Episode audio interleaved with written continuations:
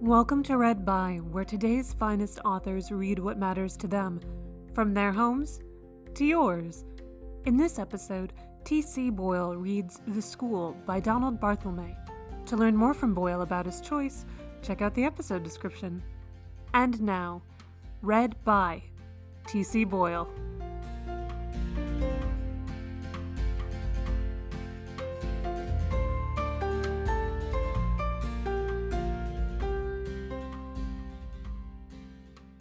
The School by Donald Barthelme. Read by T.C. Boyle. Well, we had all these children out planting trees, see, because we figured that that was part of their education to see how, you know, the root systems and also the sense of responsibility, taking care of things, being individually responsible. You know what I mean. And the trees all died. They were orange trees. I don't know why they died, they just died. Something wrong with the soil, possibly, or maybe the stuff we got from the nursery wasn't the best. We complained about it. So we've got 30 kids there. Each kid had his or her own little tree to plant, and we've got these 30 dead trees.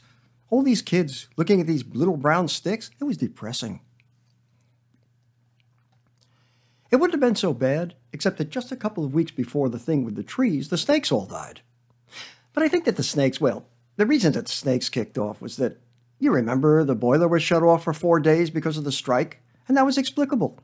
It was something you could explain to the kids because of the strike. I mean, none of their parents would let them cross the picket line, and they knew there was a strike going on and what it meant.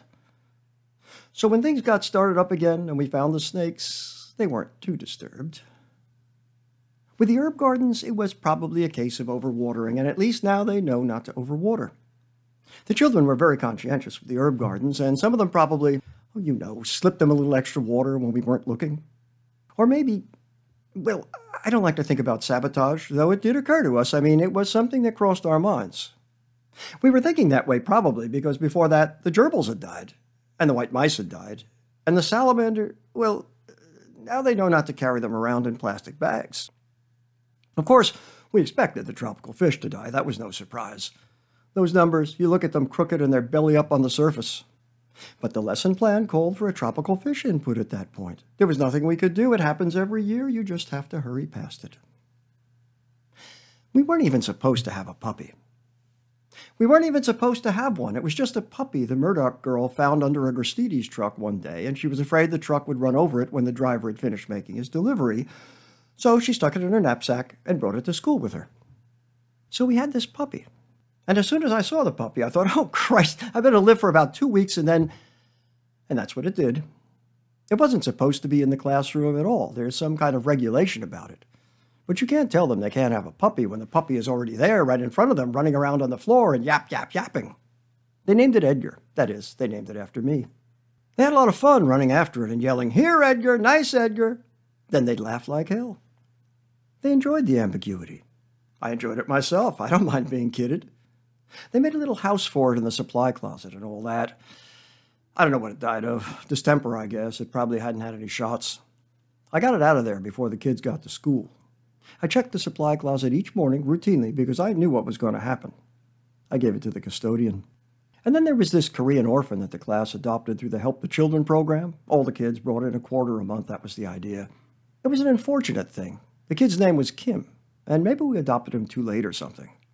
The cause of death was not stated in the letter we got. They suggested we adopt another child instead and sent us some interesting case histories. But we didn't have the heart. The class took it pretty hard. They began, I think nobody ever said anything to me directly, to feel that maybe there was something wrong with the school. But I don't think there's anything wrong with the school particularly. I've seen better and I've seen worse. It was just a run of bad luck.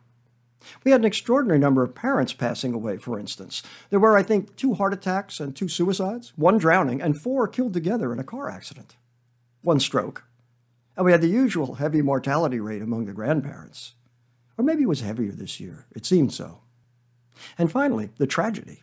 The tragedy occurred when Matthew Wein and Tony Mavrogordo were playing over where they're excavating for the new federal office building. There were all these big wooden beams stacked, you know, at the edge of the excavation. There's a court case coming out of that. The parents are claiming that the beams were poorly stacked. I don't know what's true and what's not. It's been a strange year. I forgot to mention Billy Brandt's father, who was knifed fatally when he grappled with a masked intruder in his home.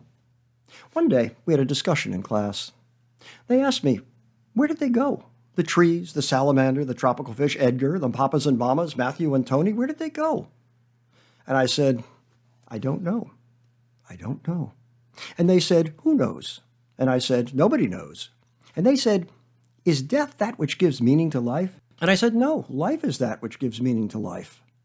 Then they said, But isn't death considered as a fundamental datum, the means by which the taken for granted mundanity of the everyday may be transcended in the direction of. I said, Yes, maybe. They said, We don't like it. I said, That's sound. They said, It's a bloody shame. I said, It is. They said, Will you make love now with Helen, our teaching assistant, so that we can see how it's done? We know you like Helen. I do like Helen, but I said that I would not. We've heard so much about it, they said, but we've never seen it. I said I would be fired, and that it was never, or almost never, done as a demonstration. Helen looked out the window. They said, Please, please make love with Helen. We require an assertion of value. We are frightened. I said that they shouldn't be frightened, although I am often frightened, and that there was value everywhere. Helen came and embraced me. I kissed her a few times on the brow. We held each other. The children were excited. Then there was a knock on the door. I opened the door, and the new gerbil walked in. The children cheered wildly.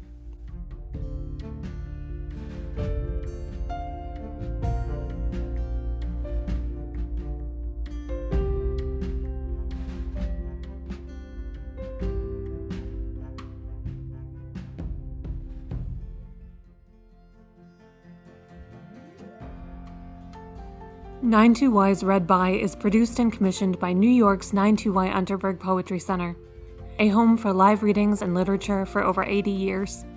To invite more authors into your home, subscribe to 92Y's Read By wherever you download podcasts. If you're able, please visit 92y.org slash help now to donate to support 92y and our new digital programming. Thank you. And thank you for listening. Find more great recordings at 92y.org slash read by.